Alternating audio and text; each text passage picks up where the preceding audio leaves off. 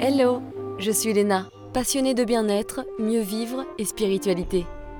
J'ai créé ce podcast pour faire connaître au plus grand nombre des méthodes alternatives pour aller mieux, que ce soit physiquement ou mentalement. Quels que soient vos problèmes, quelles que soient vos croyances, restons ouverts, restons curieux et testons. Bonjour à tous, aujourd'hui je suis très contente de recevoir Bérangère de The Frenchy pour qu'elle nous témoigne de sa vie avec la polyarthrite rhumatoïde. Alors c'est un épisode touchant qui nous montre qu'il ne faut pas se résigner malgré la maladie, qu'il faut continuer à se battre entre guillemets, tout en restant curieux et parfois en s'ouvrant à des alternatives, à d'autres disciplines pour retrouver un peu d'espoir ou même des solutions concrètes quand les médicaments, injections ou autres ne suffisent plus. Elle nous raconte donc son chemin, puisqu'elle a été diagnostiquée à l'âge de 2 ans et qu'elle a maintenant à peu près mon âge, c'est-à-dire 23 euh, ans. bon, ok, on change le 2 par un 3, erf. Donc un peu tôt pour souffrir à ce point des articulations, malheureusement. On parle des traitements classiques qui ont pu l'aider un certain temps, mais qui ont également leurs limites. Puis elle nous raconte ses séjours dans des centres spécialisés qui, pour le coup, lui ont changé la vie, mais également des techniques qui l'ont vraiment aidé à trouver un équilibre et à diminuer concrètement ses crises. Qu'on ait cette maladie ou une autre maladie auto-immune, peu importe, cet épisode est pour vous mes chouchous, et j'espère que ça vous inspirera et vous incitera à essayer de nouvelles choses pour vous aider. Je vous aime, elle vous aime, on vous aime, bref, croyons en vous, vous allez y arriver. Bonjour Bérangère Bonjour Léna eh ben, Je suis très contente de te recevoir aujourd'hui pour qu'on puisse parler de la polyarthrite euh, rhumatoïde. Est-ce que, avant qu'on parle de ton histoire, tu peux nous expliquer ce qu'est la polyarthrite rhumatoïde? Oui, alors la polyarthrite rhumatoïde, c'est une maladie auto-immune Qu'est-ce qu'on entend par maladie auto-immune C'est le moment où le système immunitaire en fait ne fonctionne pas et va s'attaquer à son propre corps. Euh, les médecins ne savent pas trop comment l'expliquer, c'est ces maladies qui sont un petit peu floues. Dans le cas précis du coup de la polyarthrite rhumatoïde, euh, le système immunitaire va venir s'attaquer particulièrement aux articulations. Du coup, ça se traduit par, euh, bah, ça va venir manger en fait un petit peu tout ce qui est os, les os, le, cartilage, même parfois les tendons, ça vient s'attaquer aux tendons de tout ce qui est articulaire et ça peut vraiment toucher toutes les articulations. On connaît souvent la photo quand on tape sur, euh, sur Google avec euh, les mains qui sont toutes tordues, mais ça peut très bien toucher une articulation du dos, de la mâchoire, des genoux, euh, enfin hmm. voilà. Ouais, ouais, ouais. Et toi, à quel âge tu as commencé à souffrir de ça? Donc moi, elle a été diagnostiquée, j'avais deux ans. Ça avait commencé sur, sur les genoux. Mes parents se sont rendus compte que je tombais assez régulièrement, mais sans avoir pour autant des énormes chocs et que pour autant j'avais les genoux très très gonflés et qui vraiment me faisaient mal. Donc ils sont allés à l'hôpital et puis voilà, le, diagnostic est tombé finalement assez, assez rapidement. D'accord. Ah ouais, la vache, c'est ça dû. En plus, à ce moment-là, quand bah, t'as un jeune enfant, t'imagines pas, t'imagines qu'il est en pleine santé, que tout va bien se passer, et peut-être même plus à l'époque, c'était pas forcément quelque chose de très connu. Donc, euh, oui, bonjour pour commencer à se renseigner et trouver ce qui se passait. Ça a dû être assez euh, difficile pour tes parents, en plus de toi, bien sûr. Alors, c'est vrai que je me suis jamais trop posé la question. Je pense que mes parents m'en ont. il y a déjà des cas différents entre mon père et ma mère. Je pense que pour mon père, ouais, c'était un petit peu. Euh, il se rendait pas trop compte, je pense, de ce qui se passait. Et c'était beaucoup plus simple à accueillir, je pense, pour ma mère, dans le sens où elle est infirmière. Ah oui. Et du coup, euh, ça lui était pas du tout inconnu. Elle savait de quoi en parler. Elle a su tout de suite euh, trouver les bons contacts. Euh, enfin, j'avais ma, pédiatre, du coup, qui me suivait, qui était à l'hôpital de Lyon. Et, je pense que même si c'est jamais forcément facile pour un parent d'apprendre que son enfant a une maladie auto-immune et qu'il souffre, surtout quand il est aussi petit, je pense que sa casquette infirmière a, beaucoup aidé euh, dans cette épreuve, en tout cas à, prendre en main et à faire en sorte qu'elle s'occupe de moi et qu'elle se laisse jamais démonter euh, par, euh, par le diagnostic. Oui, c'est le petit ange gardien qui t'aide à côté la maman, quoi.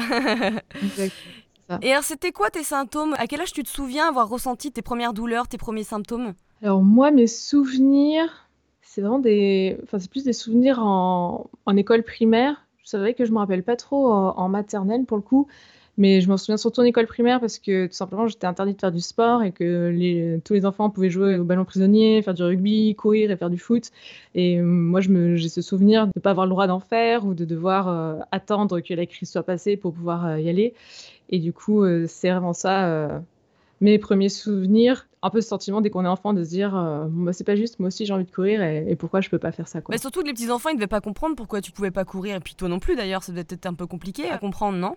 C'est vrai, maintenant que qu'on y réfléchit, surtout avec euh, notre recul et notre pensée d'adulte, euh, c'est assez bizarre. Je t'avoue que j'ai pas le souvenir que mes camarades de classe m'aient demandé pourquoi tu fais pas de sport et d'avoir eu euh, du coup à leur expliquer exactement pourquoi je devais pas faire de sport. C'est vrai que c'est assez, assez étrange, mais j'ai pas de souvenir de cette période-là. Ouais, ouais, ouais, ouais. Et donc toi, tu te souviens avoir ressenti ces premières douleurs, notamment à l'école primaire? Oui, voilà, c'est ça, exactement. À l'école primaire, à partir de l'école primaire, j'avais vraiment des crises chaque année.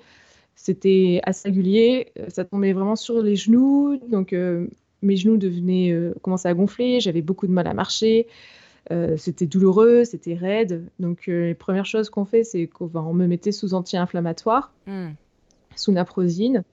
Euh, voilà, c'est un traitement qui n'est pas anodin, hein, qui vient un petit peu détruire en plus euh, la flore intestinale. Et puis, quand on voit qu'au bout d'un ou deux mois, ça n'empêche pas l'inflammation et que la polyarthrite reste, bah, c'est là du coup que je montais euh, à Lyon pour me faire faire des infiltrations dans les genoux.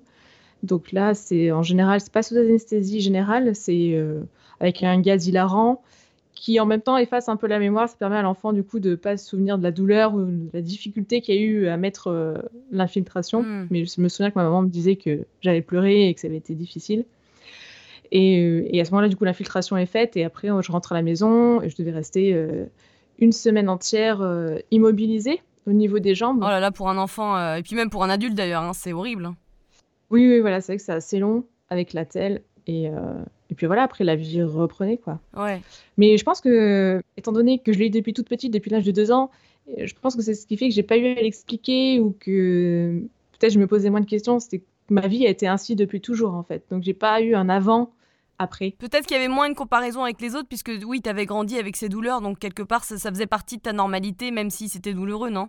Voilà, même si c'était différent des autres, ça faisait partie de ma normalité. Et du coup, il n'y avait pas cette histoire de se dire j'ai toujours pu courir, pourquoi maintenant je peux plus, c'est pas juste. C'était juste ce que j'étais à l'instant T et je me posais pas cette question. Et est-ce que c'est génétique?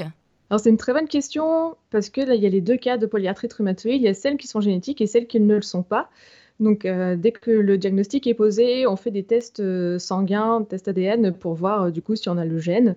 Dans mon cas particulier, il se trouve que je ne l'ai pas et je suis bien la seule de ma famille à avoir cette maladie. D'accord, donc on ne sait pas à quoi c'est dû, quoi. Exactement. T'as des, as des frères et sœurs? Oui, j'ai deux sœurs et aucune n'a de symptômes de maladie auto-immune ni de polyarthrite rhumatoïde.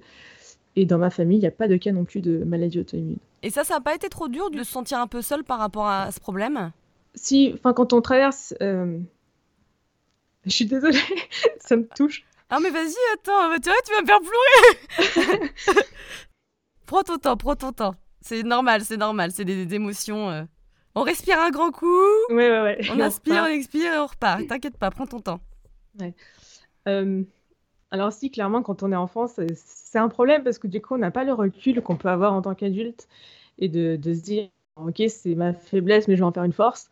Euh, quand on est enfant, ben forcément, il y a des moments où ça nous touche, on ne comprend pas, on trouve ça injuste, et puis on est tout simplement dans la douleur physique qu'on ne comprend pas. Donc, euh, c'est sûr qu'il y a une certaine, euh, une certaine injustice. On se dit qu'en soi, en plus, on, on a tellement de. Quand on est enfant, je trouve qu'on a tellement d'envie, d'innocence, de motivation on a envie de tout faire, tout nous semble possible. On n'a pas encore euh, toutes ces notions que la société parfois nous, nous enfin qu'on, ouais, ouais. ces blocages qu'on a en grandissant, qui nous disent, bah non, tu peux pas faire ça, ça va être trop dur. Non, tu peux pas faire ça pour, telle et telle raison, ça se fait pas. Quand on est jeune, on n'a pas toutes ces barrières. Et moi, on m'en a mis une tout de suite. Hmm. Donc c'est vrai que c'est un peu, euh, c'était pas simple tout le temps. Mais au final, c'était une crise par an. Euh, je pense que du coup, entre le temps où ça débute et où c'était guéri, ça durait quatre mois. Donc j'avais quand même au moins huit mois de répit où je vivais la vie d'une petite fille un peu plus normale. Oui, c'est ça. En fait, euh, quand la douleur est partie, tout de suite, ça y est, l'espoir revient, euh, la motivation aussi, puis pouf, on oublie vite hein, la douleur quelque part. Donc euh, oui, ouais, je comprends très bien. Exactement. Tu sais, quand on est enfant, on vit vraiment dans le présent on se rend pas compte qu'il y a un passé, un futur, on est dans l'instant présent, et quand dans l'instant présent on est en bonne santé, ben, on rigole avec ses, avec, ses, copains et on oublie qu'on a eu mal il y a de ça deux mois et que peut-être on aura mal dans six mois. C'est ça, exactement, ouais, ouais. Et tu dis qu'il y avait une possibilité que cette maladie et tes souffrances s'arrêtent à 18 ans lorsque ta croissance serait terminée. Alors comment ça se fait? Est-ce que certains troubles peuvent s'arrêter après la croissance? Exactement. En fait, euh, quand on est enfant, on appelle ça une polyarthrite chronique juvénile et du coup, euh, il l'associe au fait que l'enfant soit en croissance et donc il y a pour certains cas, ça s'arrête du coup une fois que la, croissance est terminée. Donc moi, à l'âge de 17-18 ans, ma croissance s'est arrêtée. Euh, j'ai été tranquille pendant presque au moins trois bonnes années sans crise. Ah ouais, ça doit faire du bien. Oui, oui, c'est vrai que je me suis dit libération. j'ai de la chance, je suis dans la case de ceux pour qui ça s'arrête quand on grandit. Et puis bah, finalement, j'étais en échange académique au Chili, en école de commerce, deuxième année du coup. Et puis ben, la crise a pointé le bout de son nez je voulais pas trop, pas trop y croire au début. Et puis, ben, je suis allée voir des médecins sur place. On demande toujours les antécédents, donc je leur, je leur ai donné. Et puis, ils ont vite posé, vite posé le diagnostic. C'était clairement la polyarthrite rhumatoïde qui recommençait. Mais ça a dû être assez dur hein, pour te faire soigner là-bas, parce qu'on connaît personne, c'est pas les mêmes procédures, on sait pas trop où chercher, à qui faire confiance.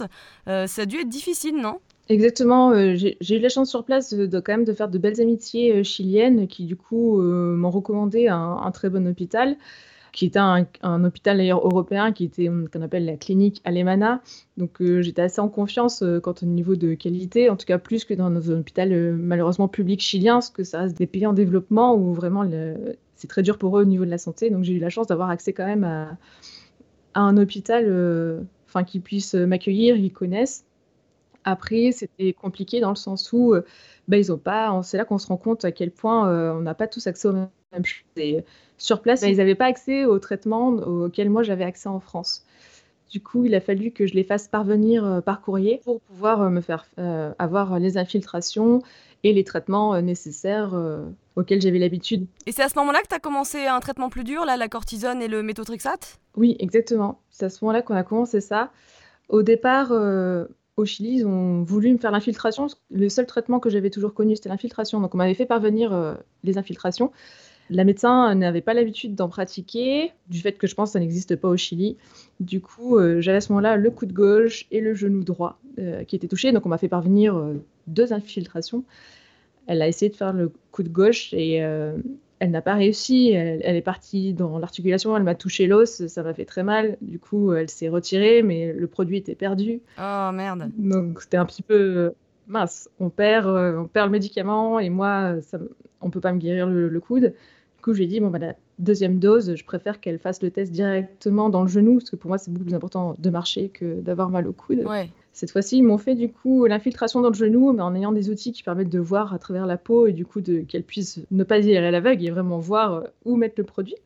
Donc là, elle a réussi. Et donc, comme quand j'étais petite, euh, je suis restée une semaine immobilisée dans mon appartement euh, à Santiago du Chili. Et quand est venu le moment du coup d'enlever la telle, le genou était bien dégonflé, mais à peine poser le pied par terre et quelques pas fait dans la rue, c'était reparti à zéro, tout avait regonflé. Donc c'est vrai que c'était un coup assez dur à encaisser, parce que c'était la première fois qu'un traitement euh, d'infiltration qu'on faisait ne fonctionnait pas. C'est horrible, là tu as dû angoisser euh, comme il faut. Ouais, ouais, c'était vraiment, euh, c'était vraiment compliqué. J'ai tout de suite appelé ma maman pour, pour lui dire. Encore une fois, j'ai vraiment la chance qu'elle soit infirmière. Elle m'a expliqué que malheureusement, il allait falloir que je fasse ainsi parce que c'est pas possible de faire deux infiltrations d'affilée dans le même genou. C'est des produits qui sont vraiment pas anodins, qui sont assez forts et qui viennent abîmer les tissus, le cartilage et que c'était trop risqué euh, pour mon articulation de mettre une double dose en fait et de recommencer euh, ce procédé. Et c'est du coup à ce moment-là en effet qu'on a changé de traitement et qu'on est parti sur des traitements qui sont du coup médicamenteux et qui sont des traitements beaucoup plus lourds euh, à base de cortisone et à base d'immunosuppresseurs. Et est-ce que ça t'a aidé? Est-ce que ça a marché sur toi? Ben non, c'est bien ça le, problème, c'est que ça, ça a un tout petit peu diminué la douleur, mais vraiment un tout petit peu. Elle était quand même très présente. J'ai pris ben, la cortisone, ça fait gonfler, prendre du poids, donc j'ai dû prendre euh, entre 6 et 8 kilos. Hmm. Et puis surtout, euh, on s'en rend pas compte, mais un immunosuppresseur, pour ceux qui connaissent pas, euh, c'est un, un peu comme les médicaments, comme les anticancéreux. C'est ces médicaments en fait qui viennent détruire les cellules pour espérer enlever les mauvaises et qu'il reste que les bonnes. Sauf que, ben, en général, ça détruit un petit peu tout, pas que les mauvaises cellules. Ouais. Et du coup, euh, ça a vraiment diminué euh, mon système euh, immunitaire. J'ai eu beaucoup de caries, j'ai perdu des cheveux. J'étais souvent malade, je faisais des cystites à répétition. Enfin voilà, j'étais fatiguée, enfin clairement. Ouais, et puis pour avoir le moral avec tout ça, surtout si tu continues à avoir des douleurs, ça, ouais, bon courage quoi. Hein. Ouais, ouais, je comprends. Ouais, c'est ça. Et à côté de ces traitements-là, est-ce qu'il y a d'autres traitements qui sont connus et classiques? Bah, C'est vraiment celui-ci, donc celui qu'on appelle immunosuppresseur. Donc moi, celui que je prenais s'appelle le méthotrexate. Après, il existe différentes euh, familles en fait d'immunosuppresseurs. Hmm. Et là, ils sont régulièrement en train d'en essayer de nouveaux, de tester euh, des nouveaux. Donc les, les noms changent. Mais, mais, du coup, de par mon expérience, c'était en 2008 qui était assez mauvaise. J'ai Enfin, je me suis pas sentie de refaire confiance et de repartir sur ce type de traitement. Bah oui, oui, surtout, effectivement, étant donné tous les effets secondaires que ça a, si c'est pour que ça n'ait qu'un tout petit impact sur tes douleurs. Ah, exactement. Et alors, c'est en allant au Canada, hein, euh, d'ailleurs, ça voyage, hein, dis donc, euh, quand même, que tu as entendu parler d'un centre aux États-Unis. Hein. il est très connu, c'est le très renommé Hippocrate Health Institute. Est-ce que tu peux nous raconter cette expérience et comment ça s'est passé? Oui, oui, bien sûr. Bah, du coup, en effet, après l'année au Chili, j'ai enchaîné avec une année au Canada. Et donc, je me retrouvais euh, proche des États-Unis. Et là, ma maman entend parler de ce fameux centre euh, qui se trouve à Miami et euh, duquel elle n'entend que des bienfaits. Donc, du coup, elle me dit bah, avant de rentrer en France, passe par Miami, tu vas voir, ça va t'enlever tes douleurs. Moi, j'étais prête à tout. Donc, je me dis bon, ben oui, let's go. Du coup, je suis partie une semaine là-bas. Et je me suis retrouvée, du coup, je ne savais pas du tout où j'allais mettre les pieds. Et je me retrouve dans un centre qui est tenu, du coup, par des médecins qui du coup font des prises de sang, qui font des recherches, euh, qui étudient vraiment les cas particuliers. Je me retrouve tout de même avec pas mal de personnes âgées, puisque les personnes en général qui, qui sont très malades euh, et qui vont dans ce genre de centre ont plutôt des diabètes de type 2, qui des années, ils ont des cancers. Euh. Un peu le dernier espoir, quoi, ouais. Exactement. C'est vraiment, une fois toutes les personnes pour qui la médecine n'a pas pu les aider et qui sont vraiment en danger de vie, pour le coup, qui, qui vont là-bas. Et là, je me retrouve dans un centre où on me propose de manger la nourriture euh, crue, la nourriture euh, vivante. Je ne connaissais pas du tout ce concept, je ne savais pas à quoi m'attendre. Et puis on me propose surtout aussi de, travailler autre chose, c'est-à-dire de, travailler sur mes émotions, sur ce que je ressens, euh, de m'ouvrir à la spiritualité, de mettre mon corps en mouvement, de prendre soin de moi. Et, et c'est la première fois que je n'étais pas seulement un corps physique, mais qu'on prenait vraiment en compte mon corps et euh, émotionnel et spirituel. Et ça m'a énormément aidé. Il y a mon, j'ai des frissons là, il y a mon âme qui valide. et oui, ça m'a énormément, enfin en fait, ça m'a ouvert une porte que je connaissais pas et qui m'a fait beaucoup de bien. Et ces fameuses pensées dont on parlait au début, qui sont c'est injuste, etc. Bah, j'ai pu écrire un petit peu, euh, je me souviens, ma lettre euh, à l'époque je me suis dit, bon, bah, j'ai écrit une lettre à Dieu, je ne sais pas à qui l'écrire, je l'écris à lui. Non pas en plus que je sois pratiquante ou croyante, mais voilà, pour moi, il fallait quelqu'un de puissant. Et, et juste enculé, bordel de merde Tu me fais chier avec tes douleurs à la con Ouais, c'était un peu ça, c'était surtout pour, pourquoi moi, tu vois, etc. Mais juste de pouvoir euh, l'écrire et sortir tout ça de moi, ça m'a énormément, euh, énormément apaisé. Ouais.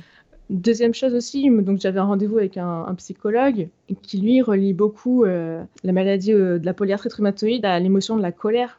Et je me suis rendu compte qu'en effet, euh, depuis que j'étais toute petite, de par bah, mon historique familial, je me suis toujours comportée comme la petite fille parfaite qui devait plaire à tout le monde tout le temps. Et, qui avait toujours essayé d'un petit peu de faire en sorte que tout le monde s'entende bien et du coup qui, qui avait emmagasiné énormément de, colère en fait. Et ils m'ont aidé à d'une à en prendre conscience et de deux à, la sortir et à faire en sorte qu'elle soit plus cristallisée en moi, mais qu'elle soit puisse vraiment s'exprimer. Ouais, ouais. Et ça m'a ça, m'a beaucoup aidé, même encore aujourd'hui, euh, ça m'aide du coup à, accepter ce genre d'émotions qu'en général on, on préfère enfouir et me dire bon bah si tu l'enfouis, tu sais que c'est pas bon pour toi, donc euh, tape dans un coussin, ce sera toujours mieux que de pas pouvoir marcher. Et t'es resté combien de temps là-bas? Euh, Je suis restée une semaine. Alors ça peut paraître hyper ça coûte super cher, non? Dans mon souvenir, on paye une semaine de soins et après le, tarif change un tout petit peu en fonction de la chambre qu'on prend. J'avais pris une chambre partagée, donc j'avais pris le moins cher possible. Dans mon souvenir, j'en ai bien eu pour 2000 euros la semaine. D'accord, parce que oui, je pense que tu as des options très très chères. Hein. Il me semble, euh, genre 8000 euros la semaine ou des trucs de dingue aussi. Euh. Faudrait que j'aille voir. Ouais, ça, c'était du coup en 2000, 2009. Vous savez qu'on est déjà 10 ans plus tard. Ouais. Et je sais qu'aujourd'hui, euh, mais ils se sont énormément développés. Vu la demande C'est ça. non, mais c'est impressionnant. Moi, quand j'y étais, je pense qu'on était euh, une cinquantaine peut-être.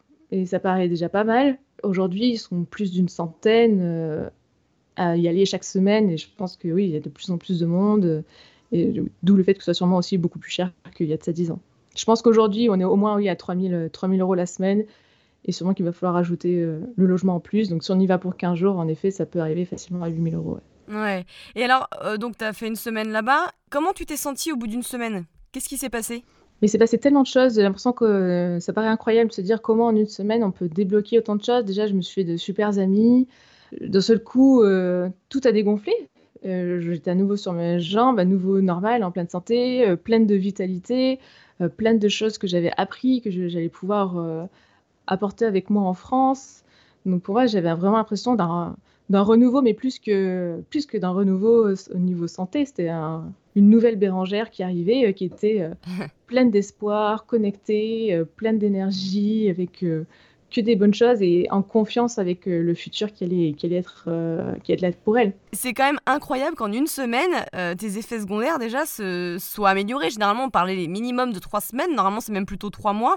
C'est quand même, je trouve ça hallucinant, hein, qu'en une semaine, tu te sentes beaucoup mieux, que tu sois une nouvelle personne. Je veux dire, c'est hyper encourageant pour ceux qui sont un peu désespérés avec les méthotrexates, les, tous les traitements super lourds et qui, qui ont encore ces douleurs. C'est quand même un beau message d'espoir. Oui, carrément. Et j'invite vraiment tout le monde à oser y aller parce que c'est, comme tu dis, ça paraît tellement fou qu'on pourrait ne pas y croire, en se dire mais c'est pas possible. Alors qu'en réalité, si. Et ça m'a prouvé que le corps est capable de s'auto-guérir. Et en fait, c'est qu'on l'oublie tout le temps, mais quand on se coupe, tout simplement, enfin la peau se régénère. Il n'y a pas de raison qu'à l'intérieur il se passe pas la même chose à partir du moment où on apporte ce dont le corps a besoin. Bah, on fait pas assez confiance à notre corps, ouais. Ouais, c'est ça. Et la nourriture, c'est vraiment euh, le carburant du corps. Enfin, les cellules. Euh, on en perd 50 euh, à 70 millions par jour. Si on veut les régénérer et faire en sorte qu'elles fonctionnent bien, il faut leur donner la bonne essence. Et l'essence, c'est l'alimentation et rien d'autre. Ce qui est vraiment euh, génial, c'est que tu as découvert là-bas l'importance du travail avec les émotions, chose qui n'est pas non plus trop développée en France, même si on en parle un peu plus. Et euh, à côté de ça, l'alimentation vivante. Et j'imagine que c'était pas du tout ton type d'alimentation, surtout quand tu es étudiante, quand tu es jeune, que tu voyages, euh, c'est pas trop le truc, quoi. Oui, oui, surtout, ouais, ça, je connaissais pas. Et même avant ça, quand j'étais jeune, je n'aimais pas les crudités. Je enfin, les légumes, c'était compliqué. Il fallait que ce soit cuit, des, haricots ou des épinards. Je mangeais vraiment que des laitages, de la viande, des pizzas. Et là, on m'a dit, bon, il va falloir que tu arrêtes tout ça et que tu te tournes vers, euh, vers ce qui est cru, vers ce qui est germé, vers ce qui est fermenté, vers ce qui est euh, issu de la terre, et qui sont vraiment euh, des légumes, des céréales, des fruits. Hmm. Et, bon, ça m'avait tellement fait du bien euh, que quand je suis rentrée, euh, tout ce que je voulais, c'était continuer au maximum. Donc, euh, avec ce que j'avais, bien entendu, je pouvais pas me faire aussi vivant et aussi cru que ce qui était là-bas. Mais je me suis mise à m'acheter mon petit germoir et à me faire mes graines germées, à m'acheter du quinoa, mes petits steaks de soja. Enfin, voilà, vraiment essayer de faire au mieux. Et du coup, je me sentais bien et ça me faisait vraiment du bien aller dans les, dans les salons bio pour aller acheter les petits produits qu'il me fallait. Mais bon, en effet, j'étais jeune, j'avais 23 ans. Et du coup, euh, bah, rapidement, quand on se sent bien, en fait, on oublie d'où on vient. Un petit peu comme je disais quand on était petit et qu'on oublie le passé. Voilà, c'était pareil. Et du coup, on se rend pas compte. Puis hop, on va prendre une chips. Euh, oh, bah, on va partager une pizza. Puis on va prendre un burger. Puis on va reprendre des gâteaux industriels. Et puis on va reboire une ou deux bières avec les copains. Et puis voilà, après, on, on retombe en fait dans ces travers, entre guillemets, qui font que j'ai pas tenu aussi longtemps, en tout cas, que ce que je l'imaginais, euh, cette alimentation euh, vivante, crue, euh, germée. Bah déjà, tu étais jeune et puis en plus, tu as eu une semaine de stage, donc bon, pour changer les habitudes, c'est sûr que c'est un peu plus compliqué. Et ça, ça a mis combien de temps tes douleurs à revenir? J'ai fait une crise du coup trois ans plus tard. Ah, quand même Ouais, à 27 ans. C'est pas si mal pour une semaine de, de stage. Ouais, oui, oui, complètement. Sachant qu'avant, c'était chaque année. c'est clair que c'était vraiment pas mal. Je suis retournée du coup voir un médecin qui tout de suite m'a dit, euh, enfin un rhumatologue qui tout de suite m'a dit bon ben il va falloir partir avec du méthotrexate. Donc là j'ai dit que je voulais pas. Ouais. Et puis j'ai un peu fondu en larmes. Et puis le rhumatologue m'a dit euh, mais remballez vos larmes, pourquoi vous pleurez votre cas de polyarthrite n'est pas si grave comparé à d'autres. Non mais sans déconner, au bûcher, au bûcher le monsieur. c'est pas possible, c'est pas possible. Mais du coup, là, c'est vrai que je me suis dit, oulala, euh, bah, je peux plus en fait. Ce corps médical me respecte vraiment pas du tout et ne m'écoute pas. Donc, euh, j'ai eu la chance de trouver un, naturopathe en Suisse euh, qui, était très efficace et qui m'a accompagnée du coup pour petit à petit ben, retrouver ma santé. Et donc, tout ce que je prenais, c'était des anti-inflammatoires quand vraiment j'avais trop mal pour me soulager et que je puisse au moins dormir la nuit. Mais sinon, euh, j'ai repris les habitudes d'une alimentation qui est beaucoup moins euh, acidifiante, beaucoup moins inflammatoire. Et puis avec euh, ce suivi avec ce naturopathe, en, six mois, j'ai réussi du coup à, faire partir la crise de polyarthrite. Donc déjà, ouais, bon ça, ça, redonne de l'espoir. Hein, merci. certaines autres médecines, de temps en temps, ça peut vraiment nous aider quand même. Et alors, moi, j'ai vu que tu étais retournée à un autre centre à 30 ans. C'est le centre Anne Wigmore Institute. Comment ça se fait que tu es retournée ailleurs? Qu'est-ce qui s'est passé bah, Il se passe que du coup, c'est de nouveau crise de polyarthrite trois ans après, encore une fois. Malgré naturopathe, malgré l'alimentation, etc. Ouais, parce que naturopathe, encore une fois, m'a permis euh, de, retrouver mon corps et de me retrouver en bonne santé. Euh, mais je pense que j'avais pas encore fait le déclic euh, de me dire qu'il fallait que je mm. reste à manger comme ça. Et du coup, pareil, dès que ça va mieux, on recommence à manger un peu normalement comme tout le monde. Et, et puis aussi parce que Enfin, encore une fois, je pense que c'est énormément lié au côté émotionnel. Et j'arrivais sur ma trentaine, j'ai eu une sorte de c'était extrêmement dur au niveau du travail. Enfin, j'avais beaucoup, beaucoup de pression. On a mis fin à ma période d'essai dans un boulot où je m'étais énormément donné. Donc, ça faisait beaucoup de choses. Je me retrouve à la veille de mes 30 ans, euh, sans emploi, euh, à pas comprendre, euh, alors que j'avais donné tout ce que j'avais à donner, pourquoi on n'avait pas voulu de moi dans le milieu professionnel. Et un petit peu perdu, à pas trop savoir où je devais aller, ce que je devais faire. Et bien là, évidemment, hein, le stress, ça te refait des crises, et puis voilà. Hein. Et voilà, exactement, c'est ça. C'est et puis du coup, à me remettre comme je le fais toujours, je sais pas, m'arrêter, rien faire et me dire, bon, ben, je vais me poser. Je me suis mise à, faire des stages dans des tas de choses pour euh, voir un petit peu ce qui me plaisait, mais finalement à me mettre beaucoup trop de pression toute seule sur mes propres épaules. Et euh, ça, ça a mmh. euh, à 30 ans. Et du coup, voilà. Mais là, par contre, c'était vraiment une grosse crise. C'était la première fois que ça arrivait. Ça m'a touché toutes les articulations. C'est-à-dire que j'avais les chevilles, les genoux, les hanches, les épaules, les coudes, la mâchoire, le dos. Vraiment, euh, j'étais dans un état euh, complètement euh, cassé. Je pouvais à peine tenir 10 minutes sur mes jambes. Prendre le métro, c'était compliqué. Enfin, c'est pas du tout comme ça que j'avais imaginé fêter mes 30 ans. Tu m'étonnes. C'est super, super difficile à avaler. Et puis ça m'a fait le déclic. Et c'est là que je me suis dit, mais Bérangère, souviens-toi, il y a de ça 10 ans en arrière. Tu allé dans un centre génial et il faut que tu y retournes à tout prix. Et du coup, j'ai fait appel à une personne qui organise des groupes pour partir du coup au centre Hippocrate à, Miami. Cette personne me dit euh, bah écoute, euh, ce que je fais, moi, c'est qu'une année sur deux, je vais à Hippocrate et une année sur deux, je vais à Anne Wigmore. Anne Wigmore étant la pionnière de la nourriture crue et vivante, en fait, et c'est vraiment là qu'est né, en fait, le concept. Et on part avec un groupe euh, début février, si tu veux, viens avec nous. Et je lui dis, bah ouais, carrément, Banco, c'est parti. Et donc, je suis partie là-bas, à Puerto Rico, du coup, il se trouve. Et c'est absolument génial parce que comparé au centre de Hippocrate où on est complètement pris en main et où on se laisse porter, euh, là, déjà, c'est beaucoup plus familial. On était juste euh, une vingtaine de personnes sur place, donc très rapidement, on crée des liens, on se connaît tous, entre élèves et entre professeurs. Mm. Et puis surtout, euh, c'est à base de cours. et du coup, c'est pas seulement, bah, tenez, mangez, mangez ça, ça va vous faire du bien, c'est pourquoi ça va vous faire du bien. On nous explique concrètement ce qui se passe dans le corps quand on ingère tel ou tel aliment, comment fonctionnent les différents organes et pourquoi certaines choses nous mettent en santé et d'autres non. Et en fait, c'est beaucoup plus simple d'avoir le déclic à ce moment-là et de tout comprendre parce que. Bah parce qu'on te responsabilise. Exactement, on te responsabilise et tu peux pas nier l'évidence qui est devant tes yeux. Du coup, c'est pas juste j'y crois, j'y crois pas, c'est scientifique, c'est prouvé, c'est là.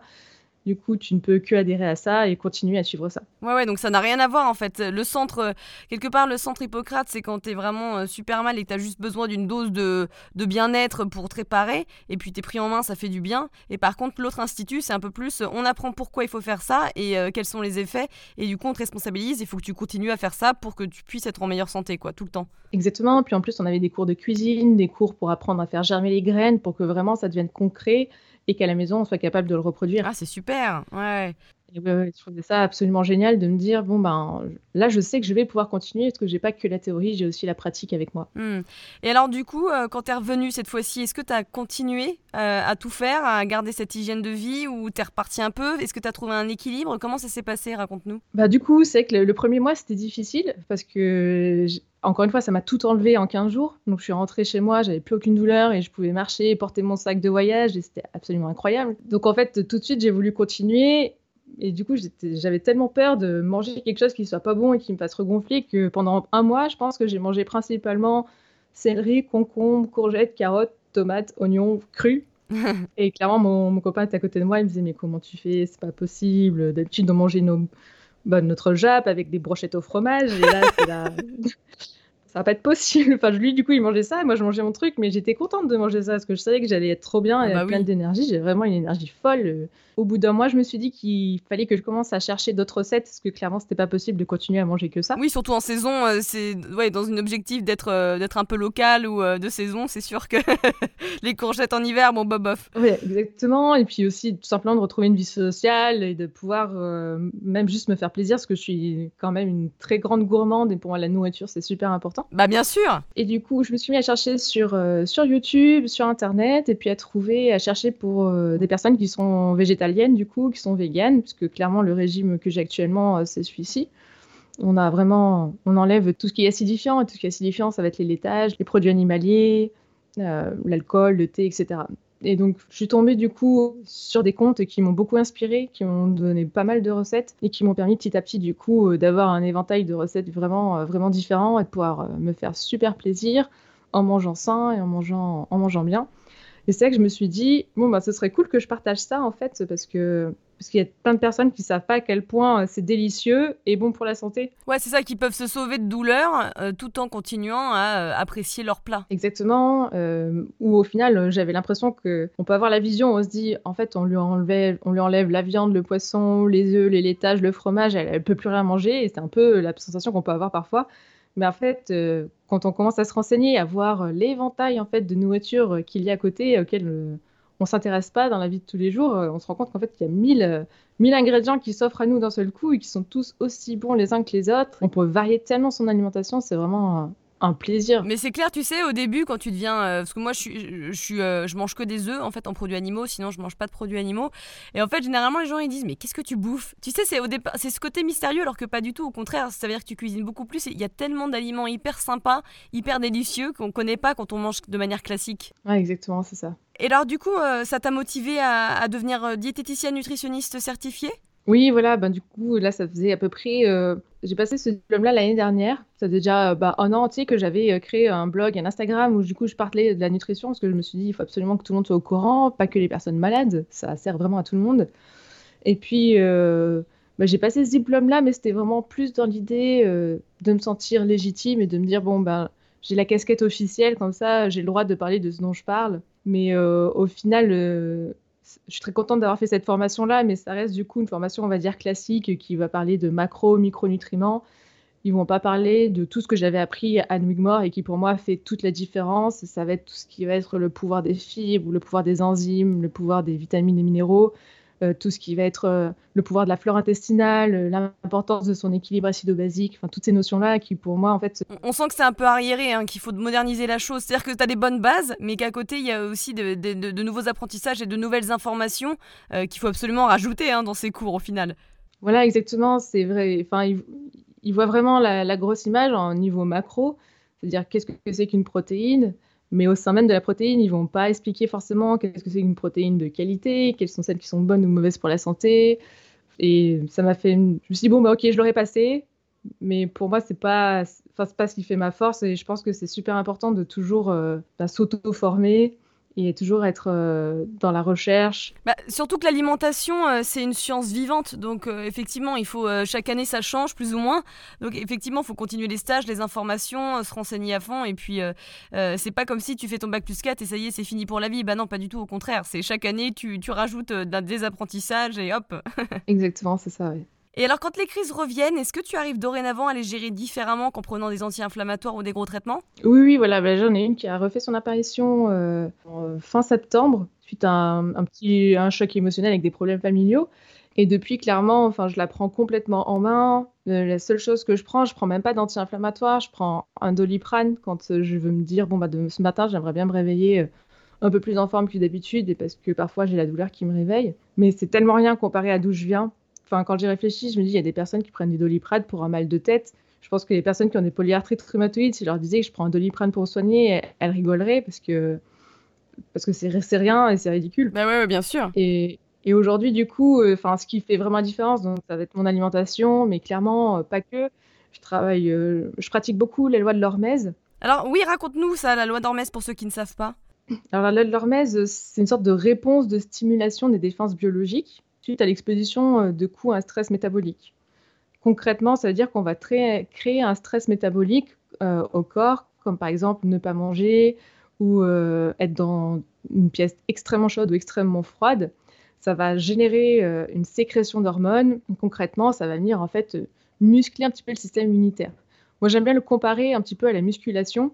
C'est comme un muscu, tu vas soulever des poids, ça va venir déchirer ton muscle, tu vas avoir des courbatures, mais à la fin, ton muscle va être plus gros, plus fort, bah, c'est exactement le même principe, mais avec ton système immunitaire, c'est de le pousser euh, au bout de sa capacité adaptative pour le renforcer et petit à petit être de plus en plus, euh, de plus, en plus fort. Et moi, par contre, ça fait vraiment, outre les crises de polyarthrite qui arrivent de temps en temps, ça fait clairement trois ans que j'ai plus le rhume, l'angine, je connais vraiment pas quoi. Je suis jamais malade. De manière euh, pratique, qu'est-ce que tu fais? Ah oui, De manière pratique, je pratique beaucoup par le froid C'est-à-dire, le matin, je me prends, je, me douche à l'eau chaude et je finis toujours par une douche froide qui dure euh, minimum 3 minutes vraiment sur tout le corps. Ah oui, alors moi je le fais, mais déjà je commence par les jambes et quand je me sens motivée, je le fais euh, jusqu'au cœur.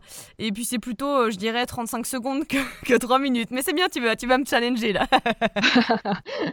et ouais, il y a donc ça. Après, je fais pas mal de sessions de cryothérapie quand je suis en crise. Là, j'en ai fait une dernièrement et moi, pour les personnes qui ont des polyarthrites rhumatoïdes, je conseille vraiment il l'explique assez bien. De toute façon, la cryothérapie, on est donc du coup dans des cabines à moins 110 degrés pendant 4 minutes. Et le enfin, la, la polyarthrite rhumatoïde, c'est une inflammation. L'inflammation, c'est du chaud, donc le froid va venir éteindre ce chaud. Donc la cryo, ça agit vraiment comme un pompier en fait qui va venir éteindre le feu. Et donc c'est Enfin, moi, je le pratique trois jours d'affilée, par exemple, et ça m'enlève euh, mais tellement d'inflammation, c'est assez magique. Oui, je pense que tu n'as même pas besoin de souffrir d'inflammation euh, pour le faire. Je pense que de manière générale, le faire de temps en temps, tous les six mois, ça peut être intéressant. Ouais, je dirais même euh, une fois par mois, du coup, mais ouais, carrément. Ah ouais? Moi, je l'avais essayé deux fois, et c'est vrai qu'au départ, j'avais un peu peur de la température, et c'est pas. En fait, ça, ça passe vite, ça m'a pas trop choqué pour le coup. Oui, parce que ça paraît toujours impressionnant, mais vu que c'est que 3-4 minutes, et qu'en général ils nous mettent une musique sympa et qu'on bouge. Euh, c'est vrai qu'au final, euh, on se fait toute une histoire de ce chiffre qui paraît incroyable, mais. Euh, mais en tout cas, donc toi, tu, le fais que quand tu as des crises trois jours de suite ou tu le fais une fois par mois? Et plus quand tu as des crises? Alors quand j'ai des crises, je le fais trois jours de suite, on va dire tous les 15 jours ou une fois par mois. Et quand j'en ai pas, ben j'aime bien le faire au moins une fois par mois. En tous les cas, en fait, on se sent tellement bien après une euh, des cryothérapies, on se sent mais plein d'énergie, hyper motivé, on sent vraiment qu'on a fait un reset et qu'on a fait un cadeau à son corps.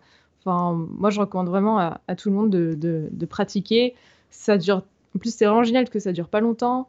C'est hyper abordable au niveau tarifaire, c'est en général une trentaine d'euros. Et ça marche pour tout, pas que pour les personnes du coup qui sont malades, mais toutes les personnes qui ont beaucoup de stress, qui ont du mal à dormir, qui ont des migraines ou autres. Enfin voilà, c'est un petit, un petit outil magique. Vraiment. En plus de la cryo, euh, qu'est-ce que tu fais euh, par rapport à la loi de l'Hormèse? Alors j'ai testé cette année euh, pour la première fois le jeûne. J'ai testé les, trois types de jeûne. Donc j'ai fait le jeûne, inter, jeûne intermittent, le jeûne sec et puis le jeûne tout court où on peut quand même boire de l'eau. J'ai commencé par le, le jeûne d'une semaine où on peut boire de l'eau mais on mange rien. Ça m'a fait énormément de bien aussi. Il y a d'ailleurs une vidéo sur YouTube j'ai plus le nom, il faudrait que je, te, que je te le donne si tu peux mettre des liens ou autre, euh, qui explique super bien comment ça fonctionne. Et le fait de se mettre en, état de jeûne, ça va permettre d'arriver dans un état d'acidose du coup au niveau de l'estomac, qui fait que le corps va venir ensuite piocher vraiment dans ses réserves pour se régénérer, et il va piocher aussi dans ses euh, cellules immunitaires. Donc du coup, pour les personnes qui ont des maladies auto-immunes comme moi, c'est super intéressant parce que ça va venir en fait remplacer une sorte de vague de cellules immunitaires nous, on a nos cellules immunitaires qui fonctionnent mal, qui s'attaquent à nous. Donc ça vient les supprimer et les remplacer par des bonnes. Enfin, ce qui explique que du coup, en, même pas une semaine, j'avais euh, des effets hyper positifs sur, euh, sur mon inflammation qui avait euh, diminué, mais de trois quarts. Et le jeûne sec, t'en as pensé quoi? Est-ce que c'était plus dur? Alors pour moi, personnellement, oui, c'était plus dur. j'ai un métabolisme de base qui est... Enfin, qui consomme beaucoup d'énergie. Et j'ai aussi testé le jeûne sec. Je pense beaucoup trop rapproché du premier jeûne d'une semaine que j'avais fait. Donc, euh, moi, personnellement, pour ma première expérience, je suis restée 24 heures euh, en jeûne sec. Ouais. Et après, je me suis, enfin, il était minuit, je me suis dit, bon, j'ai mon cœur qui fait des palpitations, je me sens pas bien, je vais boire mon verre d'eau et c'est pas grave. Pour cette fois-ci, le jeûne sec, c'était pas pour moi. Faut s'écouter aussi, hein, faut pas. Euh, parce que c'est vrai que souvent on est motivé, surtout quand on va mal, hein, on, est, on a vraiment envie d'aller mieux ou, ou, de faire tout pour que notre cœur aille bien. Et donc des fois on est prêt à enchaîner des choses qui forcément, si elles sont trop rapprochées, elles peuvent être contre-productives. Ouais, c'est d'ailleurs une des phases hyper importantes de la loi de l'hormèse qu'on oublie souvent de rappeler, c'est qu'après le choc, il faut le temps de repos. Et c'est super important de donner à l'organisme euh, bah, ce temps-là pour se régénérer. Et que là, je me suis pas, je me suis pas accordé en fait.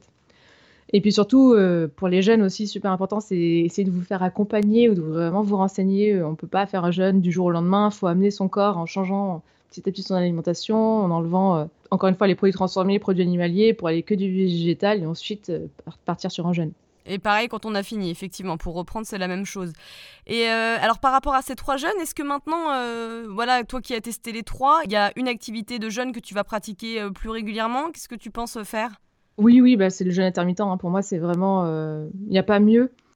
Ouais, moi, c'est ce que je pratique aussi. Et, euh, et en fait, c'est devenu une habitude. Et ce qui était assez marrant, c'est qu'au début, j'étais euh, la première à manger le matin. Enfin, tu vois, moi, il fallait que je, je me réveille et que je mange. Et maintenant, j'ai plus aucun souci. Je fais, je fais entre 14 et 16 heures de jeûne. J'ai même pas faim en me réveillant, en fait. Je prends juste de l'eau et, et, tout va bien. Donc, c'est aussi, encore une fois, il faut pas se forcer. Oui, il faut pas se forcer. Et puis surtout, il faut pas avoir peur Enfin, souvent, euh, les personnes que j'accompagne et qui veulent tester le jeûne intermittent, j'aime bien leur rappeler que, en fait, c'est un peu inscrit en nous. J'ai lu ces temps le livre Sapiens, c'est que c'est inscrit en nous qu'on va mourir de faim parce que nos ancêtres allaient mourir de faim vraiment s'ils n'avaient pas de nourriture à disposition.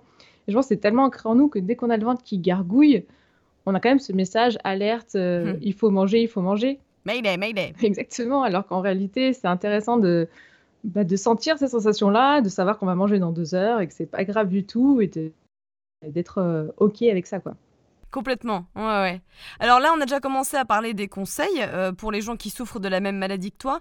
Mais euh, ceux qui sont désespérés, qui sont pas trop dans la branche LC, etc., qui savent pas par quoi commencer, qu'est-ce que tu peux leur conseiller? Enfin, moi, ce que je leur conseillerais, c'est c'est d'y aller petit à petit, de se, se, tester un petit peu. C'est-à-dire, enfin, pour moi, vraiment, ce qui était salvateur, c'était ces centres. Hein. Je pense que toute seule, je n'y serais pas arrivée aussi vite. Donc, c'est moyen Vraiment, on ne se rend pas compte à quel point la santé, ça n'a pas de prix. Donc si vous pouvez, vous avez mis des sous de côté, mais aller dans ces centres euh, de nourriture crue, ça va vraiment euh, tout changer. Après, pour les personnes qui, à l'instant T, n'ont pas la possibilité de faire ça, euh, pour moi, vraiment, le plus simple, ça reste la solution du jeûne. Et pareil, il y, a des, centres où on peut aller jeûner, qui là sont beaucoup plus abordables et qui, du coup, enfin, qui sont hyper efficaces sur la polyarthrite rhumatoïde et qui, je pense, pourraient énormément aider je leur dirais surtout de supprimer tout ce qui est alimentation inflammatoire parce que c'est rajouter du feu sur le feu, donc ça va clairement pas les aider. De manger au maximum des jus frais, des jus verts, et puis de ne pas oublier de bouger, quoi. Bouger, c'est important. La, la polyarthrite c'est une maladie euh, qui est hyper, euh, qui nous empêche en fait d'aller de l'avant et de bouger. Or, le corps, il est fait pour être en mouvement. Donc ouais, c'est super important euh, de pratiquer le vélo. Même moi, enfin le matin, ce que je fais pour réveiller mes genoux, par exemple, je, m'assois sur la table et je fais, je balance mes jambes comme si j'étais sur une balançoire. Ça réveille et ça réchauffe l'articulation et ça permet vraiment du coup de, démarrer sa journée euh, sans douleur. Ouais. Et c'est vrai que pour l'alimentation, si on est un peu perdu maintenant euh, et qu'on n'a pas les sous, par exemple, d'aller dans un centre, euh, il y a quand même de plus en plus de comptes, que ce soit sur Instagram ou de blogs ou de sites de recettes de cuisine, euh, vegan, cru. et on peut y aller voilà, petit à petit, comme tu dis. Par exemple, au lieu de manger forcément un steak tous les jours, bah, tu vas essayer de réduire. C'est progressif. Et c'est surtout, comme tu dis, rajouter des légumes locaux, des, des, légumes de saison. Ne pas hésiter à se faire des jus, comme tu dis, parce que pour le coup, les jus, bah, tu as ta dose de vitamines et c'est vraiment pas mal. Un smoothie, si tu le digères bien aussi. Euh, je pense que ouais, ouais, non, c'est bien. Et puis la douche froide aussi, puisque ça, apparemment, euh, c'est plutôt bien. exactement, exactement, la douche froide, ouais. Et euh, au niveau de l'hygiène de vie, quels sont les changements qu'ils peuvent adopter qui puissent éventuellement les aider? Bah, Au niveau de l'hygiène de vie, enfin pour moi, ce qui est vraiment hyper important, c'est de respecter un petit peu les besoins primaires du corps, c'est d'avoir un sommeil assez long et de qualité. C'est de savoir prendre du temps pour déstresser. parfois, on se rend pas compte, on est vraiment dans le quotidien, on va trop vite, trop partout, et c'est s'accorder à soi-même ces temps-là de pause où on se remet en question, on se dit bon ben qu'est-ce que j'ai fait pour moi, qu'est-ce, apprendre à s'écouter, savoir de, de, quoi on a vraiment besoin. Hmm. Puis ça va être vraiment ces douches froides et, juste de s'accompagner et d'être dans son équipe. Parce que souvent quand on fait, euh, quand on veut du coup avoir ces nouvelles hygiènes de vie, et on peut être parfois un, peu, un petit peu radical et, et au bout d'un moment du coup ça génère de la frustration. Et c'est super super important d'être toujours dans son équipe et de se dire bon bah en fait tu as fait de ton mieux aujourd'hui, euh, si tu as envie d'aller boire un verre avec les copains, mais vas-y, c'est ce dont tu as besoin à l'instant T, et demain tu reprendras ton petit thé euh, matcha. Voilà, c'est aussi simple. Alors c'est ça que justement je voulais savoir, c'était maintenant comment tu arrives à être en équilibre entre les écarts des copains boire une petite bière ou manger, je sais pas, un burger, et puis bah, manger euh, super cru ou vivant le reste du temps? Et comment ça se passe pour toi au niveau de ta santé? C'est-à-dire, est-ce que tu n'as pas de plus de crise Voilà, dis-nous tout. pour moi, c'est hyper simple à réaliser. Euh, c'est d'autant plus simple que je suis dans une grande ville à Lyon, où du coup, déjà, ben, tous les restaurants ont toujours une option euh, vegan. Donc, ne serait-ce que pour les sorties, c'est pas compliqué du tout. Euh, je pense que, pour le coup, dans mon cas personnel, l'alcool, c'est vraiment le seul aliment, on va dire, acidifiant que je prends. Et je le prends raisonnablement quand j'en ai envie. C'est vraiment un plaisir. Donc, je, c'est hmm. pas dangereux en soi pour mon corps. J'en, ai pas une consommation assez excessive pour que ce soit dangereux pour moi. Après, bien entendu, quand je suis en période de crise, ben, je n'en consomme pas du tout parce que ça va amplifier la douleur. Mais quand je suis en période de réminiscence et que je suis neutre, je respecte mon équilibre parce qu'après, voilà, ce qui est important, c'est de trouver son équilibre et de ne pas être dans les excès. On peut être dans l'excès en mangeant que des burgers et en buvant tout le temps, comme on peut être dans l'excès en étant que dans le cru et en s'autorisant aucun petit plaisir. Et donc voilà, ce qui est important, c'est toujours être, être en accord avec ce qu'on fait. Et, mais de toute façon, une fois qu'on a mangé de la bonne nourriture, on a quand même du mal à revenir à des choses qui sont pas bonnes pour la santé. Le corps sait ce dont il a envie, ce dont il a besoin et il le réclame. Donc c'est Et surtout quand on est motivé par les douleurs. Enfin, moi je sais parce que mm. j'ai eu des crises intestinales aussi. Et, euh, effectivement, enfin, es prête à tout. Quand tu souffres, je veux dire, euh, normalement, tu es motivé. donc, euh, mais en tout cas, ce qui, est, ce qui, est, intéressant pour ceux qui nous écoutent, c'est aussi de se dire, encore une fois, c'est une question d'équilibre. Si tout va bien, que tu manges sain la plupart du temps, bah, le samedi soir ou avec tes potes en vacances, tu peux quand même te faire plaisir en rajoutant peut-être tes légumes et tes, tes, jus, mais à côté un petit verre de, de champagne ou je ne sais quoi, ou de bière de temps en temps.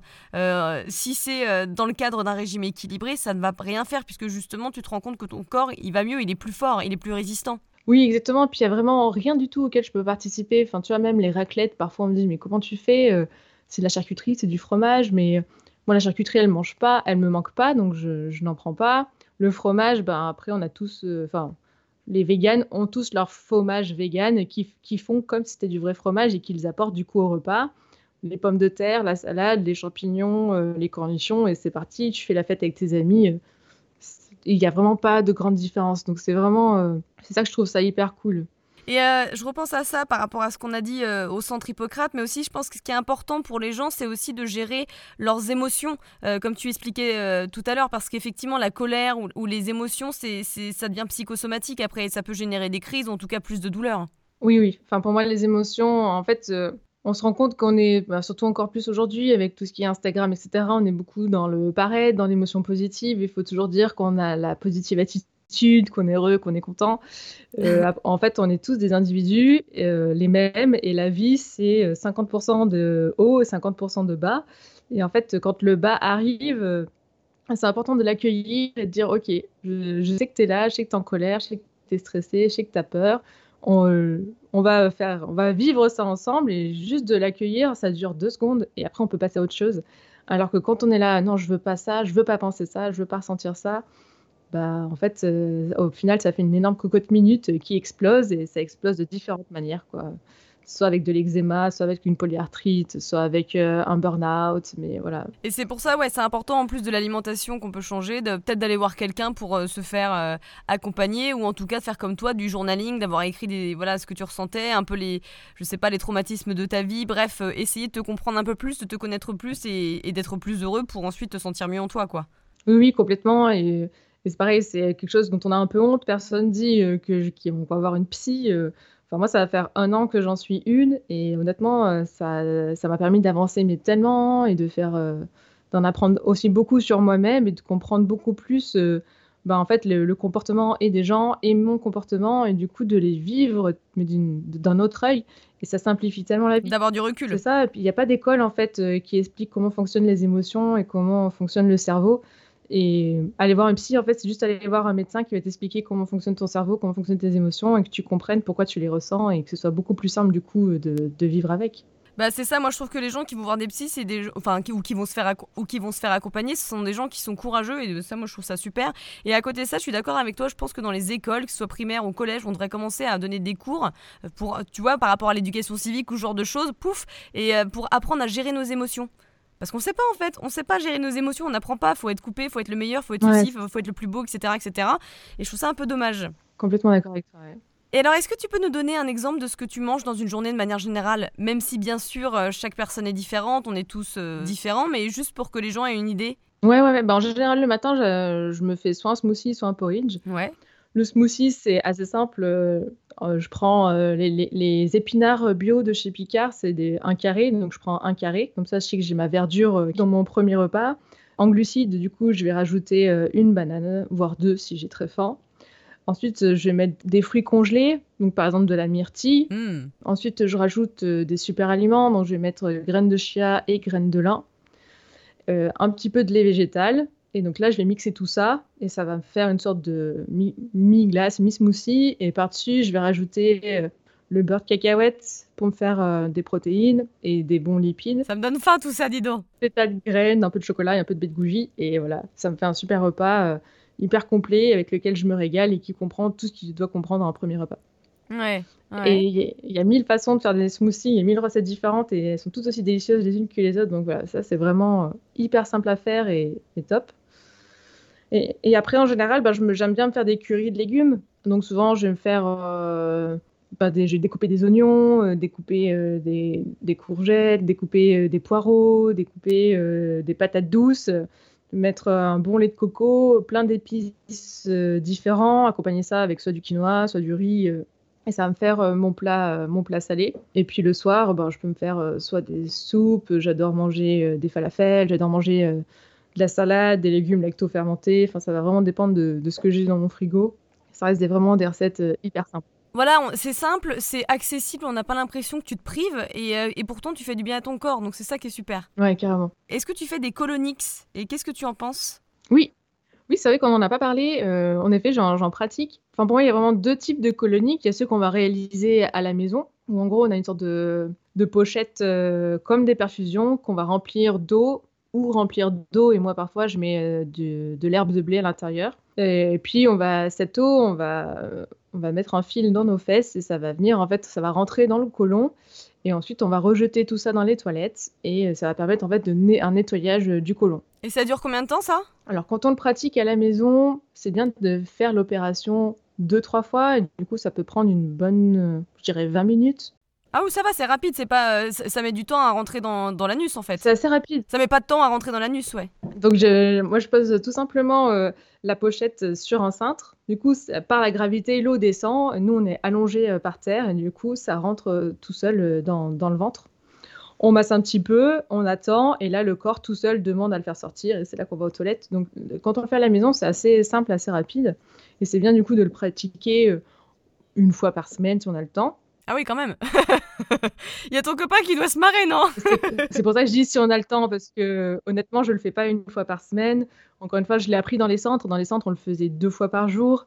Mais c'est, enfin voilà, c'est. Mais par contre, c'est super intéressant d'en faire un et ce qui est beaucoup plus simple et beaucoup plus accessible, du coup, ça va être de le faire faire dans un centre. Et dans les centres, là, ben, l'eau, elle entre par pression. C'est-à-dire que c'est pas la gravité, mais il y a vraiment une machine qui pousse l'eau pour que ça aille plus loin. En général, c'est pratiqué ben, par des personnes qui sont formées, qui sont des infirmières, qui vont pratiquer en même temps un massage colonique pour vraiment aider l'eau à monter le plus haut possible pour qu'elle puisse ensuite ramener avec elle un maximum de choses. Et c'est super important en fait. C'est comme faire sa vidange, c'est comme passer du desktop dans son évier quand il est bouché bah, le corps, c'est exactement pareil. C'est ça, parce qu'il y a des bactéries qui se coincent et qui peuvent inflammer bah, C'est des bactéries. Euh, enfin, moi, c'est des mucus. Enfin, moi, ça, honnêtement, euh, on, a, on arrive dans la partie qui est pas très glam, mais. Vas-y, vas-y. Enfin, faut imaginer une sorte de, de mucus qui fait jusqu'à 50 cm, comme une crotte de nez verte jaune qui sort et qui fait vraiment cette taille là et on n'imagine pas qu'on a ça en nous. Ce mucus, ce petit mucus là dégoûtant, c'est celui qui reste pendant que ton caca il passe et il sort. Bah lui il reste, ouais c'est ça, parce qu'en fait notre estomac ça fait plein un petit accordéon et du coup il y a plein de choses qui se coincent de partout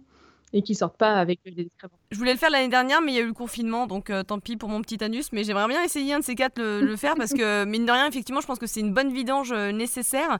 On doit être bien pollué du cul, comme, comme j'ai envie de dire. Et, effectivement, euh, comme tu dis, si on veut commencer, c'est peut-être bien d'aller dans un centre. et, et j'avais vu un truc, je m'étais marrée, tu sais, c'est un, un, truc un peu genre reportage, pas striptease, mais un peu dans ce genre-là. Et c'était des gens qui étaient addicts au colonix, mais au colonix au café. Et apparemment, il se mettait du café dans le cul et la nana faisait ça plusieurs fois par jour. Et c'était, pour le coup, ça pouvait être complètement dangereux. Encore une fois, quand, quand c'est ah bah l'extrême. Et je sais pas, ça devait, c'était comme un toc en fait, ça devait la calmer. Et euh, bon, évidemment, c'était euh, un reportage euh, qui montrait un petit peu que c'était ridicule. Bon, je trouve ça un peu triste parce que c'est sûrement dramatique pour la femme qui le vit. Ah bon, après, elle a bien voulu se faire filmer, donc je ne comprends pas non plus le, le, truc. Ah. mais, mais, mais hormis, hormis ce genre de, de, truc, ça, ça, doit être vraiment intéressant pour le corps et, et effectivement une bonne habitude à prendre. En fait, c'est super intéressant parce que ce qu'on oublie souvent, c'est que, enfin, ne serait-ce un truc tout simple, imaginons que tu as une carence en fer. Bah, du coup, le médecin, il voit que tu manques de fer, il va te prescrire euh, du fer pour que tu avales du fer en comprimé. Euh, si t'as pas faim colonique, si t'as pas de base une alimentation hyper riche en fibres qui fait que naturellement tu vas venir nettoyer ton corps et que tu manges tous les jours du fromage, de la viande, des produits gras, etc. En fait, il faut savoir que ta paroi intestinale, elle va être du coup imbibée de gras vraiment le même gras que tu pourrais avoir dans tes canalisations. Et du coup, tu as beau prendre ton fer, mais il peut pas passer à travers ta paroi intestinale. Et s'il passe pas, tu seras toujours en carence. Et en fait, Donc faites des coloniques. voilà, il y a tout- toutes les vitamines, les minéraux ont besoin de passer au travers, et pour ça, il faut être- nettoyer l'intérieur, et pour ça, il faut des... manger beaucoup de légumes cuits et euh, faire des coloniques, ça aide énormément pour faire une sorte de... On repart à zéro, on fait ça, et derrière, on mange sainement. Et toi, tu es pas forcément pour manger cru tout le temps? Non, moi, je, je suis vraiment de l'école qu'on a tous des corps différents, et du coup, des besoins différents. Agreed. Donc pour moi manger cru tout le temps pour moi manger cru c'est comme euh, faire un jeûne. C'est-à-dire c'est parce que tu as vraiment un problème à un instant T, tu veux ton corps faire un nettoyage, le remettre faire repartir à zéro. Mais une fois que la machine est repartie, c'est important de lui donner euh, tout ce dont il a besoin et quand tu manges que des légumes crus, ben il y a quand même un moment où tu peux être en manque de vitamines ou de glucides et c'est hyper important d'en apporter à son corps. Donc euh, Ouais, moi je suis comme toi, moi j'aime bien euh, manger euh, des légumes cuits et puis je mets des crudités à côté, Mm. tu vois. Mais j'en ai besoin, moi je suis vata, j'ai besoin de j'ai besoin de légumes cuits, c'est pas mon truc, j'ai pas Après, j'aime bien j'aime bien le cru, j'aime bien les desserts crus etc., mais j'aime bien le cuit aussi, moi j'aime bien, je suis mi-cuit, mi-cru, tu vois. non mais c'est top. Faut, il faut varier en vrai. hein, c'est... Ça, exactement. Varier, se faire plaisir tout en restant sain, c'est un peu l'équilibre qu'on recherche. Et comment tu vois maintenant la maladie et les nouvelles crises? Bah, à chaque fois, je les vois comme un- une sorte de. Enfin, pour être tran- 100% transparente, quand elle arrive au tout début, dans le premier mois, c'est comme si mon cerveau oubliait euh, qu'à chaque fois, euh, j'apprenais quelque chose de nouveau et que c'était hyper positif pour moi. À chaque fois, je suis là, ah, mais pourquoi? Qu'est-ce que j'ai fait? Euh, Mm. C'est ma faute. euh, j'ai fait ci, j'ai fait ça. Je me culpabilise et je me rajoute une sorte de deuxième couche à ma douleur. Mm. Et puis, au bout, une fois que j'ai bien bien passé ma phase où je suis pas contente et que je suis en colère et que je me culpabilise, je dis bon bah maintenant tu vas arrêter de faire ta victime et d'être dans ton trou et tu rappelle-toi la dernière fois ça t'a permis d'a- d'avancer sur tel et tel sujet. C'est ce qui fait que tu es la personne que tu es aujourd'hui, c'est ce qui fait que tu apprends énormément de choses. Et, et souviens-toi que ça dure pas longtemps et à chaque fois c'est un vrai cadeau en fait. Et à chaque fois je me dis mais au final ce serait à refaire, je demanderais pas de pas avoir cette, maladie malgré la souffrance par laquelle elle m'a fait passer parce que je serais pas là où j'en suis aujourd'hui. J'ai appris tellement de choses que j'aurais jamais euh, connues, auxquelles j'aurais pas eu accès et si j'avais pas, bah, en fait, ce, ce petit baromètre qui me dit bah, attention, là ça va pas, euh, mets-toi dans la bonne direction et fais vraiment ce qui est bon pour toi, apprends à t'écouter et Une piqûre de rappel. c'est ça, c'est une piqûre de rappel et ça me fait du bien à moi. Et surtout, je me rends compte que en le partageant, je peux faire aussi du bien aux autres. Et ça, ça n'a vraiment pas de prix. Donc, euh, Ouais. Donc, je trouve ça vraiment génial. Et toutes les personnes que ça me fait rencontrer aussi, c'est hyper enrichissant finalement. Et euh, petite question par rapport aux activités sportives, tu peux faire tout type de sport malgré les douleurs ou t'es plus sur euh, le yoga pour que ce soit plus flex en fait pour travailler la souplesse justement? Ouais, exactement. Moi, j'ai tout de suite. euh, Enfin, la, la course, clairement, c'est pas la peine. C'est c'est beaucoup trop, beaucoup trop de chocs, donc il faut éviter. Le yoga, il n'y a rien de mieux. Et puis, il y a différents types de yoga. Donc, moi, quand je suis en crise vraiment intense, euh, bah, je fais du yin yoga ou du restore yoga, qui est vraiment, euh, vraiment pour travailler euh, la flexibilité. Ouais. Et après, quand je me sens en forme et que je suis pas en période de crise, je pratique le, le yoga, mais là, je suis plus sur, du, sur un vinyasa yoga qui est beaucoup plus, beaucoup plus dynamique, qui permet de se muscler. Et euh, je trouve ça impressionnant, mais on se rend pas compte à quel point il y a des yogas qui nous renforcent musculairement tout en ayant de la flexibilité. Et je me suis jamais sentie aussi forte et aussi musclée dans mon corps qu'à l'âge que j'ai aujourd'hui. Et je trouve ça hyper positif aussi de se dire qu'on peut avancer dans l'âge et renforcer et avoir encore, encore en meilleure santé que quand on était jeune. C'est clair. Donc, ouais, le yoga, c'est c'est chouette. D'accord. Donc testez les enfants, testez. Alors on va finir par un jeu de questions-réponses. L'idée c'est de répondre rapidement à une petite série de questions. S'il ne devait rester qu'un livre, lequel serait-il? Euh, Sapiens de Yuval Noah Harari. Je l'ai lu en BD et il est absolument génial. Je trouve que ça, ça explique bien d'où on vient, qui on est et ça remet un peu les choses à leur place. Donc, euh, Et en plus, c'est une bande dessinée, ça permet de retomber en enfance et ça fait du bien quand on est adulte. Donc, ouais, faut- Bah, Au pire, qu'est-ce que tu fais? Tu prends ça, tu l'achètes, et puis quand tu fais tes colonix, hop, tu le lis. Une routine matinale recommandée qui fonctionnerait pour tous? Pour moi, c'est de, ouais, de se mettre euh, à sa fenêtre ou sur sa terrasse, si on en a une, pour prendre un petit rayon de soleil et faire sa petite vitamine D. Enfin, Dixit, la nana qui Euh, habite euh, plutôt dans le sud, entre guillemets, parce que quand t'habites dans le nord, laisse tomber. hein. tu te tapes de la pluie ou des grisailles. Il passe à travers Mais les il est où Non, mais même pour sentir l'air, je suis d'accord. Ouais, ouais, c'est ça. Et puis se faire une petite, euh, une petite infusion, une petite boisson chaude euh, qui va permettre au corps de redémarrer tranquillement pour le faire du bien au corps. Parce que toi qui prends pas de thé, tu prends des tisanes, du coup? Ouais, voilà, c'est vraiment des infusions ouais, que je prends, ouais. Des tisanes. Et le matcha, pour le coup, ça passe, même si c'est un peu acidifiant? Bah ouais, c'est assez euh, intéressant cette question d'ailleurs. Mais le, le matcha, ouais, il est pris en poudre et il contient euh, sept fois plus d'antioxydants qu'un thé vert normal. Ouais. Puis il va avoir l'effet aussi de la, de la L-théanine en fait qui, qui vient booster autant que le café et qui permet aussi de se sentir hyper concentré. Enfin, je trouve que c'est vraiment un produit assez magique le matcha et Ah, j'adore. Ouais.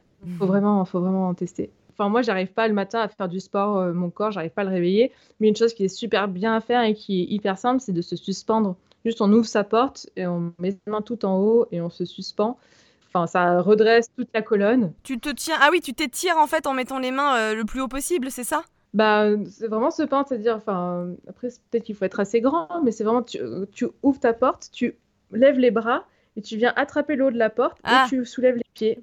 D'accord, ouais, ouais, ouais, c'est pas mal ça. tu te fais vraiment pendre. Et là, ça va vraiment venir attirer euh, tous les muscles du dos, des bras. Et... Non, mais c'est clair que c'est hyper bien. Moi, je vois, j'ai un petit équelle, donc elle est super longue. et euh, en fait, elle s'étire tout le temps. Tout le temps, tout le temps, tout le temps. Et je pense que, voilà, prenons exemple sur nos amis les chiens. Ils ont tout compris. et surtout Ouais. sur nos amis les teckels, vu, euh, vu la colonne de dingue. Euh, une habitude à prendre. Pour moi, c'est celle de la douche froide. Ça change tout. Ouais. 3 minutes, tu dis, du coup, ouais. Parce que moi, je, vraiment, je faisais plutôt 35 secondes. Donc là, je vais essayer une minute pour, euh, pour euh, augmenter un petit peu, pour me challenger. Et tu, toi, tu d'un seul coup, euh, l'eau tombe sur tout ton corps ou tu montes au fur et à mesure comme moi, telle une grosse lâche Non, ce qui est important, c'est le choc chaud-froid. Donc, moi, je Ah mets oui. le pommeau sur mon cœur et je balance à fond le froid.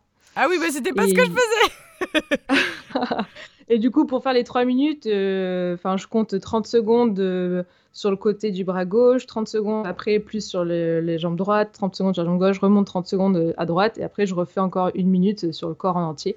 Puis au bout d'un moment, Et tu voilà. sens plus, de toute façon, c'est le début qui est difficile. Puis après, pouf, ça y est. Hein. Ouais, ouais, le début il est vraiment hyper court donc ouais, faut. Enfin, moi, chaque fois dans ma tête, je me dis, je sais tourner un robinet. La question se passe, donc je tourne le robinet et voilà. tu, tu réfléchis pas, t'y vas. Non, mais Ouais. c'est vrai, je suis, je suis d'accord que ça permet au corps d'être beaucoup plus euh, solide, euh, notamment par rapport au- aux maux des hivers, donc c'est bien. Ouais, ouais, tu as raison. Une habitude à supprimer. Euh, faut arrêter de se comparer aux autres. Oh putain, puis c'est de pire en pire, moi j'ai envie de te dire. euh. Ouais. Ça, on a déjà tellement de choses à voir euh, par rapport à soi-même. Si, si on évite de se comparer aux autres, ça changerait déjà tellement de choses. Bien sûr. Ouais. Un moyen de se relaxer rapidement? Euh, Pour moi, c'est des exercices de respiration. Soit pratiquer la cohérence cardiaque, ça prend vraiment 5 minutes, voire même 3. Il y a une, il y a une application qui s'appelle Respirelax qui aide à le faire euh, hyper facilement.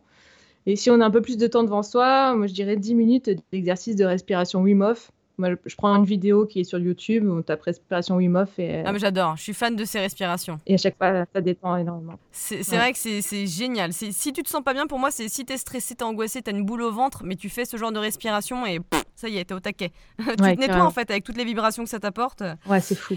Quel est ton mantra ou la phrase que tu te répètes régulièrement? Bah, la nourriture que vous mangez peut soit être la forme de médicament la plus sûre et la plus puissante, soit la forme de poison la plus lente. Hmm, ah, ah. intéressant, je la connaissais pas celle-là, mais c'est tellement vrai. Ouais. La médecine alternative autre que naturopathie à tester impérativement? Moi, je recommanderais les soins énergétiques. Parce qu'au final, on est vraiment en énergie et parfois, il y a des douleurs, euh, que c'est juste des blocages énergétiques qui se font plus. Et puis, quand l'énergie circule, ben, les cellules, elles sont capables de travailler et de se réparer beaucoup plus facilement. Et du coup, on se sent beaucoup mieux. Oui, ça peut vraiment faire du bien. Et alors, quel conseil tu pourrais te donner à ton plus jeune toi, dix ans plus tôt par exemple? Bah, je pense que je me dirais de ne pas m'inquiéter. Que, qu'en avançant, en fait, la vie, elle sera de plus en plus belle et de plus en plus simple. Et je trouve que c'est vraiment le plus un, message que je ressens tellement au fond de moi et que je trouve tellement hyper positif parce que parfois quand on est jeune, du coup, on manque de connaissances et euh, c'est hyper dur d'imaginer le futur. Et en fait, euh, le futur, il est, il est plus, il est, plus beau. Enfin, pour moi, vraiment, à chaque fois que j'avance dans le temps, je me rends compte à quel point ma vie est de plus en plus belle et je me, j'aurais pas imaginé qu'elle soit ainsi. Et je suis tellement reconnaissante pour ça. Donc c'est vraiment ça, de pas s'inquiéter et que ça va aller, quoi. Comme tu dis, euh, parce qu'on a à peu près le même âge, en fait, euh, la vingtaine, tu te connais pas, alors que la trentaine, tu te connais beaucoup plus. Et je pense qu'il y a une forme de sagesse qui fait que tu as plus confiance dans le futur, où tu sais plus vers où tu vas, Ouais, normalement. Ouais, Et dernière question, est-ce que tu te considères comme guéri maintenant? Non, euh, moi je dirais qu'on ne guérit pas de la maladie, maladie auto-immune. En, fait, euh, elle est en nous. Et après, on a des crises, on n'a pas de crise. C'est un peu comme, c'est un peu comme être blond. Enfin, je serais toujours blonde ou toujours brune. Enfin, voilà, pour moi, c'est pas une histoire de guérison, c'est une histoire que c'est une chose qui fait partie de moi, qui sera toujours avec moi. Et euh, après, par contre, euh, bah voilà, des fois elle dort et des fois elle se réveille et, et on est ensemble toutes les deux. Mais voilà, j'ai pas envie de dire. Mais maintenant, tu connais les moyens. Voilà, c'est ça, je connais les moyens, euh, c'est plus du tout le même impact qu'avant, mais j'ai pas envie de dire le mot guérir alors que finalement j'en fais toujours et que, et que pour les personnes qui écoutent et qui ont une polyarthrite rhumatoïde, ça peut être hyper décevant quand euh, la crise revient et de se dire ah bah j'ai pas réussi à guérir, elle elle a réussi. En fait c'est pas c'est pas une histoire de guérison, c'est une histoire de se sentir bien avec, vraiment. Ouais ouais ouais complètement. Où est-ce qu'on peut te trouver? Euh, bah, on peut me trouver assez facilement pour, sur Instagram et Facebook au nom de Zoro Frenchy. Et pareil, sur mon, j'ai un blog, du coup, un site internet, euh, zorofrenchy.com, où je donne pas mal d'informations. Voilà, pour l'instant, c'est là qu'on peut me trouver. Mais je suis hyper disponible, en tout cas. Enfin voilà, moi vraiment, n'importe quelle personne qui a besoin de quoi que ce soit, je réponds à toutes les questions. Euh, je suis hyper ouverte, donc faut pas hésiter à me contacter si vous en avez envie. Contactez Bérangère, les enfants. Merci beaucoup, hein, c'était vraiment super d'avoir ton témoignage et puis je trouve que ça donne aussi de l'espoir, donc c'est ce qu'on a besoin euh, dans cette période euh, triste et lugubre. Ouais, ouais, c'est clair. Merci à toi de m'avoir proposé de faire ça, c'était vraiment un plaisir.